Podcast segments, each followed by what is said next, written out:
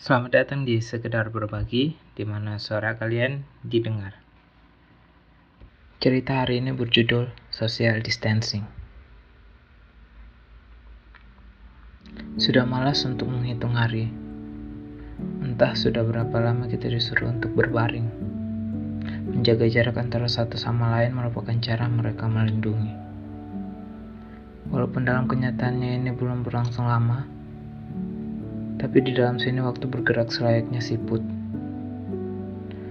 Makhluk sosial disuruh untuk tidak bersosial. Sebuah proses melawan human nature yang entah sampai kapan. Walaupun di dunia kedua kita masih tetap terhubung, nyatanya kita tetap merasa sendiri. Karena di dunia ini, dunia maya, semua hal hanya berisi bualan orang-orang pencari perhatian semata. Walaupun semua orang merasa kesepian, tapi tetap saja ada orang yang menginginkan lebih banyak perhatian untuk dirinya sendiri. Egois, sifat manusia lainnya yang tak bisa dilawan. Sesak, udara di ruangan ini tak menyenangkan untuk dihirup.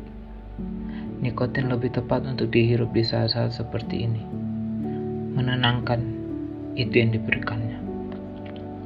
Bangun, makan, tidur sebuah sirkulasi yang dilakukan akhir-akhir ini. Walaupun tugas menumpuk dan masih banyak hal lain yang ingin dilakukan di rumah, tapi nyatanya malas mengambil alih penuh. Terkurung di dalam kamar sendiri, terbaring tanpa ada semangat untuk bangun. Bangun pun hanya untuk tidak melakukan percakapan empat mata sudah memalaskan sejak membuka mata. Serasa ingin berhibernasi saja sampai semua orang bisa bertemu lagi. Sekian.